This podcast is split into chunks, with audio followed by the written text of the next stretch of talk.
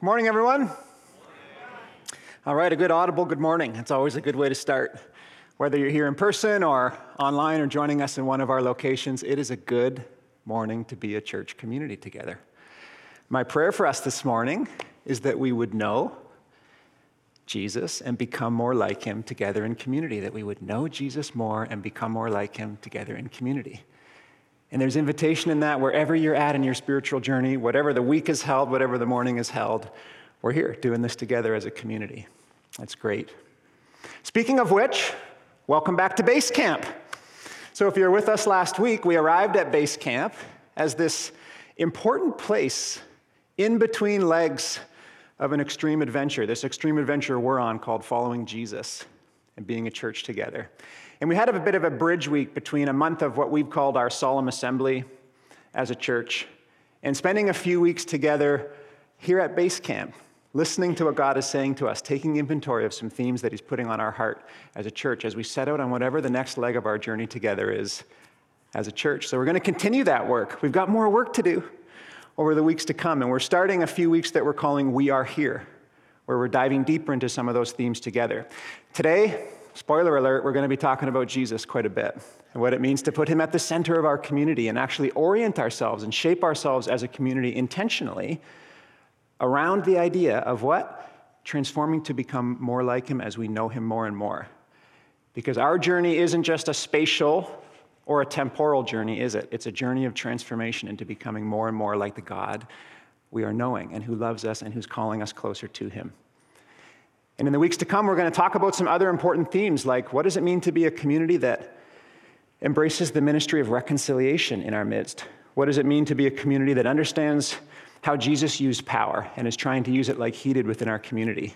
And what does it mean to be a community that is led by the Holy Spirit and not by our own strength? So that's a bit of the map that we're putting before us for the weeks to come. This is a, in case you haven't noticed, a winding journey, isn't it? It isn't just a linear one, it isn't just up and to the right, this journey of following Jesus and being a church community together. So we need tools for this journey. We need more than just a straight line map.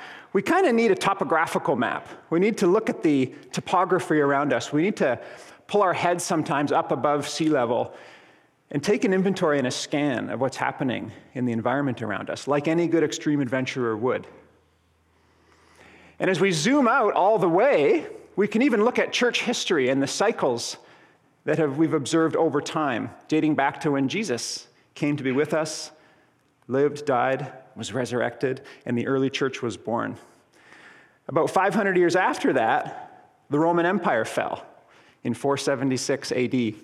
No one thought that was coming, including the church. And it changed the church, it changed the way we engaged with the world. We entered into a period of another 500 years. And somewhere around 1100, the next great reformation of the church happened. It's referred to by historians as the Great Schism and gave way to the birth of the Eastern Orthodox Church and the Catholic Church.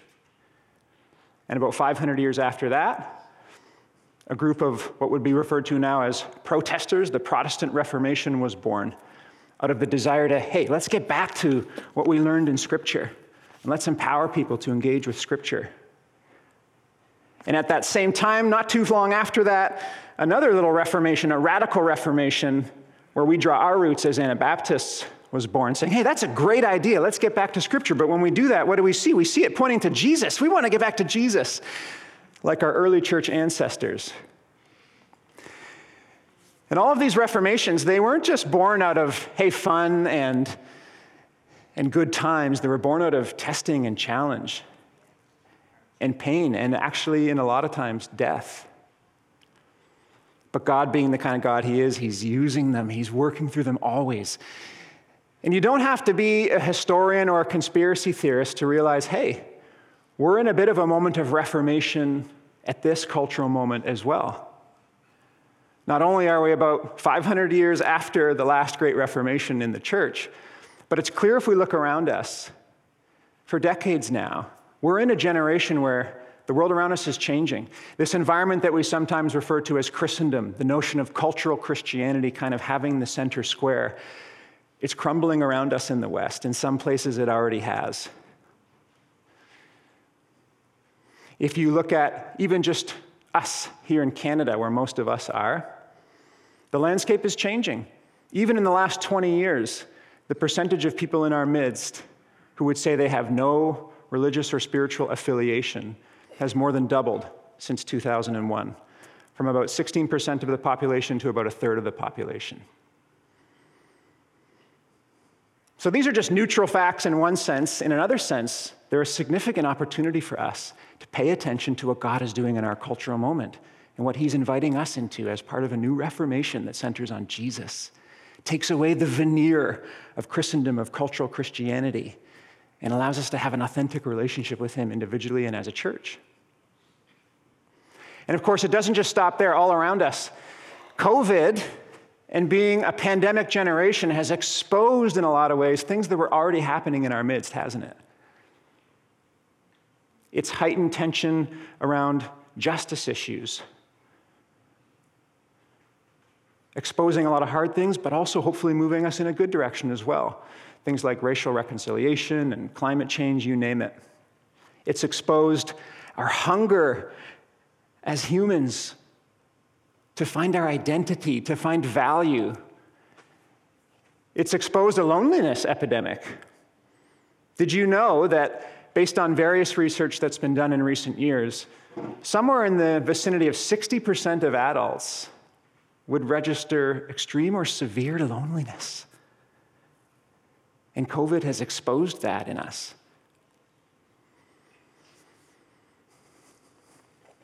It's left us with this sense of being polarized and divided in a lot of ways, hasn't it, too? And technology hasn't helped.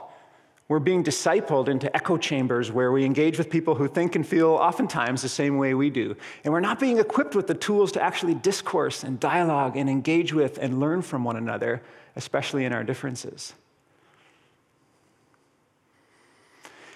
It's interrupted the inertia for us as a church, hasn't it, too? Not just the meeting house, but churches around the world. And inertia being interrupted can be scary. We feel a sense of jarring loss, and that's real. But it's also a significant opportunity if we have eyes to see it, to step off of the treadmill long enough to realize wait a second, maybe we have been off track and need to reset our GPS in some ways. Maybe God's trying to get our attention. Maybe we're coming face to face with the realization that we have this longing that some of the things that we do as churches haven't been producing the fruit that we kind of desire. Are we willing to just be honest and name that? And not despair about that, but say, hey, this is an opportunity for us at this moment in our history. And maybe it's a bit of a mini reformation for us as a church, too, at the meeting house. To let go of some things as we bring our head above water and review where we've been,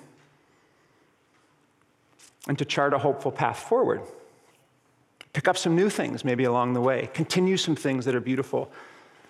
Do all those things. So last week we engaged in a few base camp essential practices, if you remember. We reoriented the purpose of our transformational journey towards Jesus. We said, that's our why. That's what we're doing here. And we did a few practices. We celebrated. We reminded ourselves who God is and his faithfulness. We lamented and repented. Remember, we, we drift off track, and the act of repentance is moving back towards Jesus together and reestablishing our GPS to him. And we invited one another on a journey moving forward. So today we're going to continue those base camp practices. We've just been surveying the environment around us, but we also need a paradigm to navigate this tricky terrain that we're in. We know where our destination is, but we need some tools. We need a mental map. We need a rubric to navigate with each other. Guess who gives us one? That's right, Jesus. He gives us the paradigm. If you've got your Bible with you, I'd love you to open it up to John 17 together. You can open up a Bible app on your phone. We're going to put the scripture up on the slide as well.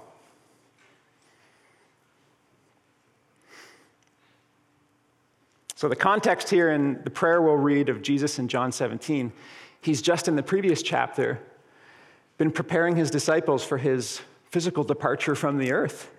And he's saying, guys, it's going to be better if I go because I'm going to leave you with the Holy Spirit who will always be with you. And guess what? He's my spirit. And he's going to point you to truth. And you're going to be scattered and you're going to face trials and you're going to face difficult times, he says right at the end of chapter 16. But take heart because I've overcome the world. I'm with you. And we're going to pick up Jesus' prayer in John 17, verse 20. He says, I'm praying not only for these disciples, but also for all who will ever believe in me through their message. I pray that they will all be one, just as you and I are one. Of course, he's talking to his Father. As you are in me, Father, and I am in you. And may they be in us so that the world will believe you sent me. I've given them the glory you gave me, so they may be one as we are one. I am in them and you are in me. May they experience such perfect unity that the world will know that you sent me and that you love them as much as you love me. Father, I want these whom you have given me to be with me where I am. Then they can see all the glory you gave me because you loved me even before the world began.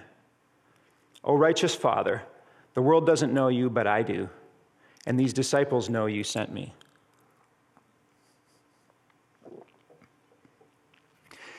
Jesus is saying here that his goal for us, his hope for us, is both perfect unity with one another, but oneness with him at the same time. And we see this beautiful interplay between those two things. He's painting a picture for us of shaping a community where becoming one with him and moving towards him brings us closer together in unity as a community. Those two things are happening simultaneously at the same time.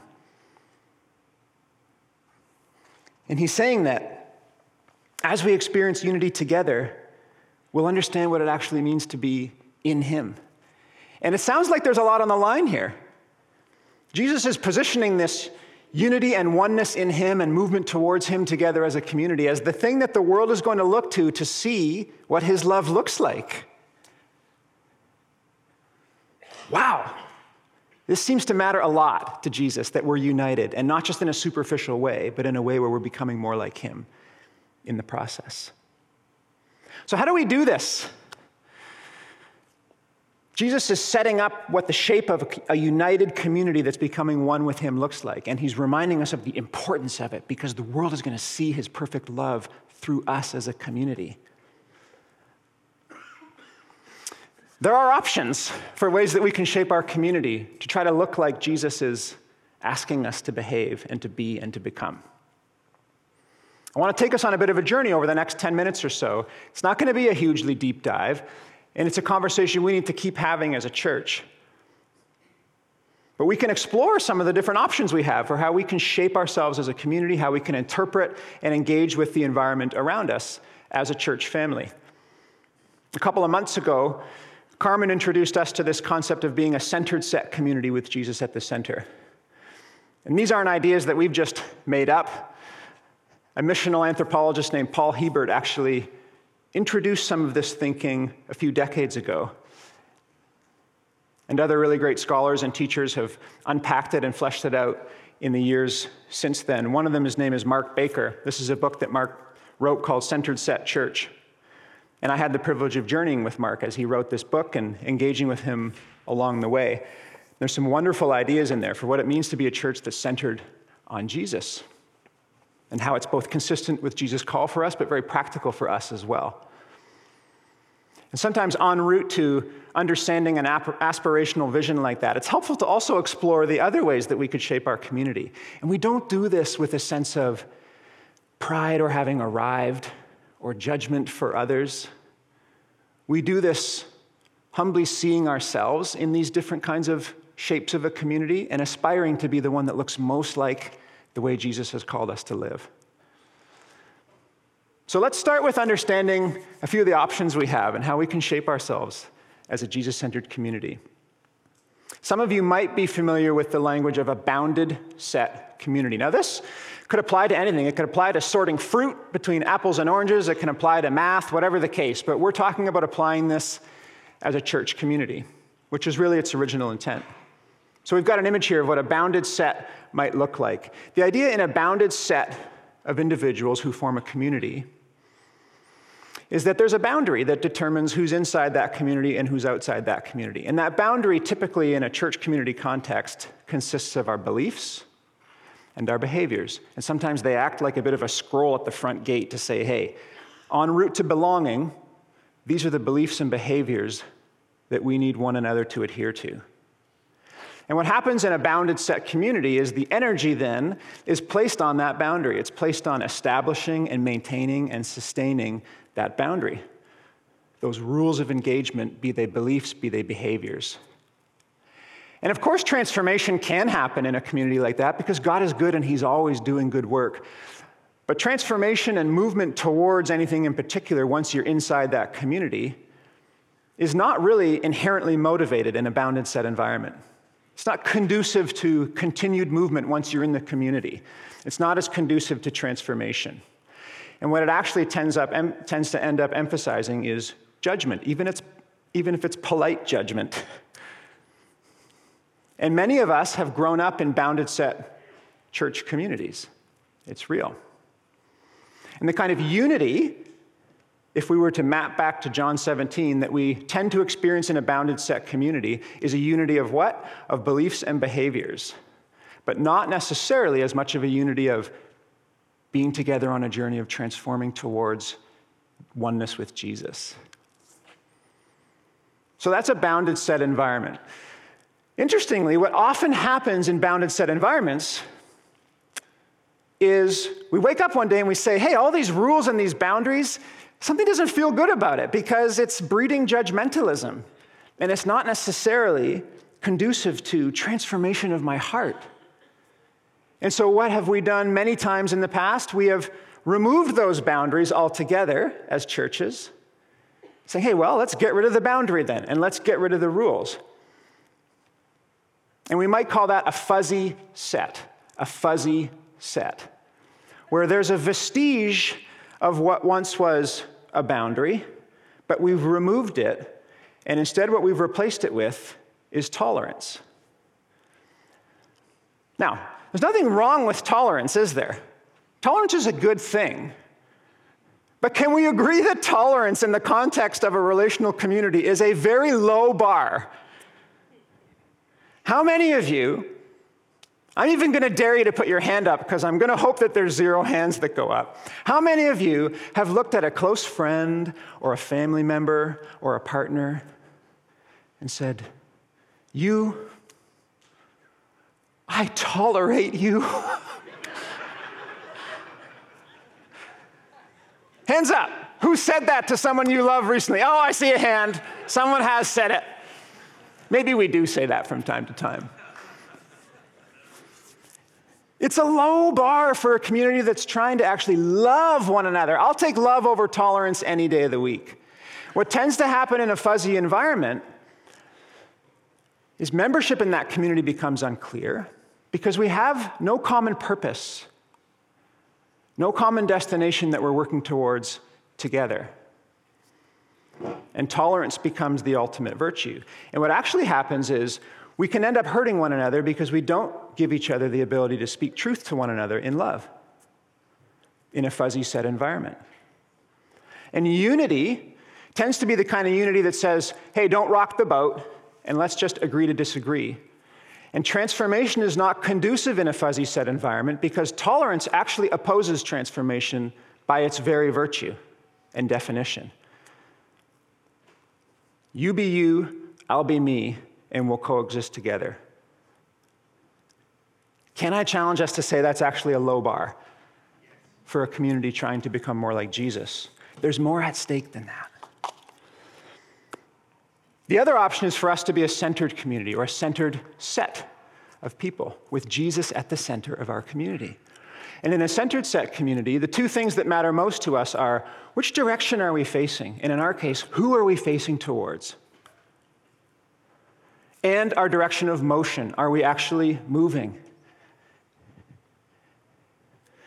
And the energy in a centered set environment is placed where? It's placed in the center. And for us, that center is Jesus. It's not Jesus only. The beauty of Jesus is that he brings the Trinity into focus. When we look at Jesus, he told us himself in John 12 45 that we see the Father. So placing Jesus at the center means when we look at Jesus, he reveals to us the full glory and beauty of the Father. And the Spirit is who He's left with us to be with us along the way, alive and present in our midst and in our hearts, transforming us on the journey towards becoming more like Jesus. Being Jesus centered means we bring that beauty of the Trinity into focus and we walk towards Jesus with the Holy Spirit in our midst. So, this environment is conducive to transformation because that's the whole goal is that we're facing Jesus and walking towards him together. And here's the beauty. Our differences become assets along the way, not a problem because this environment and this shape of community allows us to look at one another as image bearers of God who are also both broken, learning from one another, even in our disagreements, even in our tensions, wrestling with the same things with one another as we walk closer and closer to Jesus together. It doesn't just allow for that to happen as an accident, it sets up a paradigm where that's the whole point. It allows us to deal with those who are hurt in our community with love because it allows us to see one another and invite each other to bring our whole selves into a community and not pretend. Not engage in the silence of tolerance, but not to just put up a facade of adhering to rules and beliefs either. And look, if we can put that centered set image back up there, there's some people facing the other direction. We have free agency. And sometimes all of us choose to walk the other way. In a centered set environment, it gives us an ability to see one another when that happens and to gently encourage and invite one another back on the journey towards Jesus because we're being honest about who we are and what's happening in our lives and not just trying to adhere to rules or to exchange in the currency of tolerance. This isn't just academic babble, this is a real opportunity for how we can shape ourselves as a Jesus centered community. And again, we see ourselves in all of these different shapes. But this is what we aspire to is to put Jesus at the center of our church.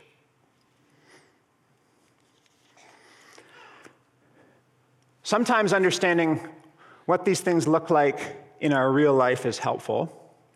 And I wanted to share with you a pretty brief but really powerful story from my recent past of a woman who I met. I don't know her that well, but I have got to know her a little bit.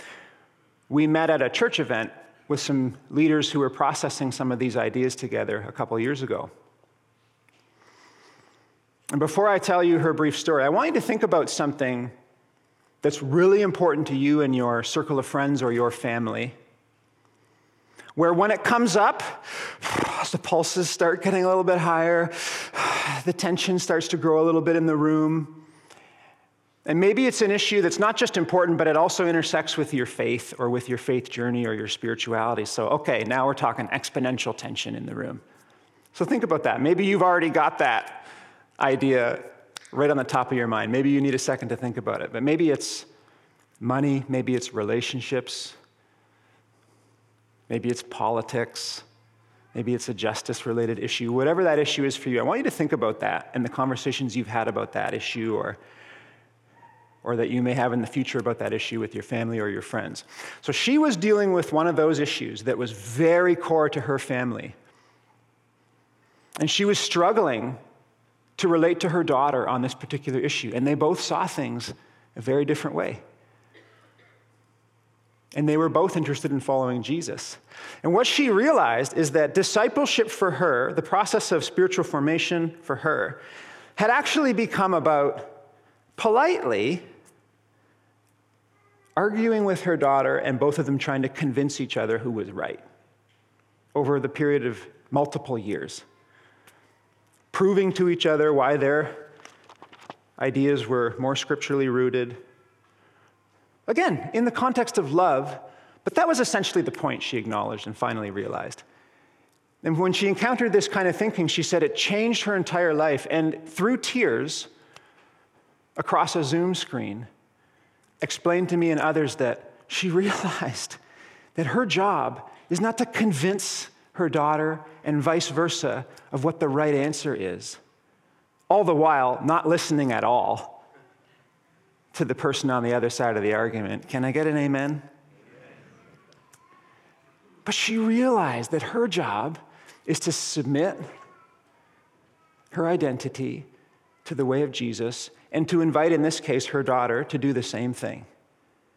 Say, are we both willing, instead of trying to convince each other what the right answer is, to walk towards Jesus together and to lay everything else down? And it changed her relationship with her daughter fundamentally. And you know what? She didn't have to give up her convictions along the way. In fact, in a centered set community, our convictions, biblically rooted understanding of who Jesus is and the truth of Jesus and what he's saying to us become even more important because they're the center of gravity. They're the place we're moving. We need to do our homework. We need to pray. We need to read scripture. We need to understand who he is in community. But we also, and get this, we also trust that he's going to do exactly what he said he's going to do. He is going to convict us along the way. He is going to guide us through the Holy Spirit along the way. Do we really believe He'll do that if we submit to Him and walk towards Him at the center, even in our differences? Or do we not trust Him enough, which tends to yield us feeling like it's our job to force each other to believe the right thing along the way? I find that convicting. But I'm inspired by it. I'm inspired by that as the shape of a community that we can be together.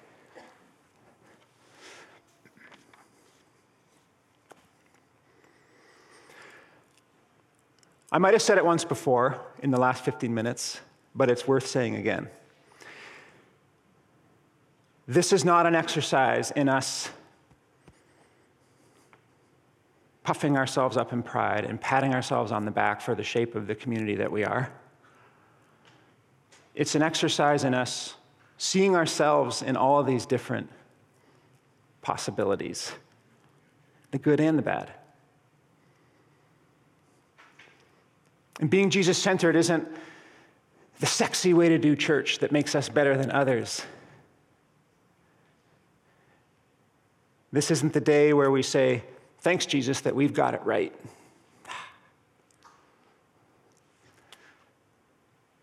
It's a day where we say, Jesus, we're surrendering to you and placing you at the center because we're desperate for you and you're our only hope. The first few lines of the Beatitudes are so beautiful and powerful, aren't they, in Matthew 5? Jesus paints a picture for us that says, What? When you're at the end of yourself, when you are face to face with your brokenness, when you are mourning the things you've lost, when you are ready to walk humbly, guess what? You've arrived at the front door of the kingdom. and just like the father of the prodigal son, He's not there waving his finger at us. He's opening his arms at the front door of that kingdom saying, You finally arrived. And I just can't wait to hug you and forgive you and give you my grace and my mercy and invite you into the kingdom. So that's my prayer for us this morning that we would enter into this next leg of our journey as a church with that posture of surrender to Jesus. And we talked about some invitations last week, and I want to continue that this week, and I want to invite us into being and becoming and being part of a church where, even in our differences, we're committed to uniting around Jesus and our oneness with Him as we walk towards Him together. Let's pray. Heavenly Father, we thank you for your love. We thank you for your mercy, your grace, your forgiveness, your wisdom. We thank you for the privilege of being a church community together, for being made in your image, yet also knowing that we're broken. And we thank you that we, we desperately need you. And then when we turn to you, we're met with those arms open wide, wanting to love and embrace us. Will you help us, Jesus? Will you help us to be and become the kind of church you're calling us to be with you at the center? We pray these things in your name. Amen.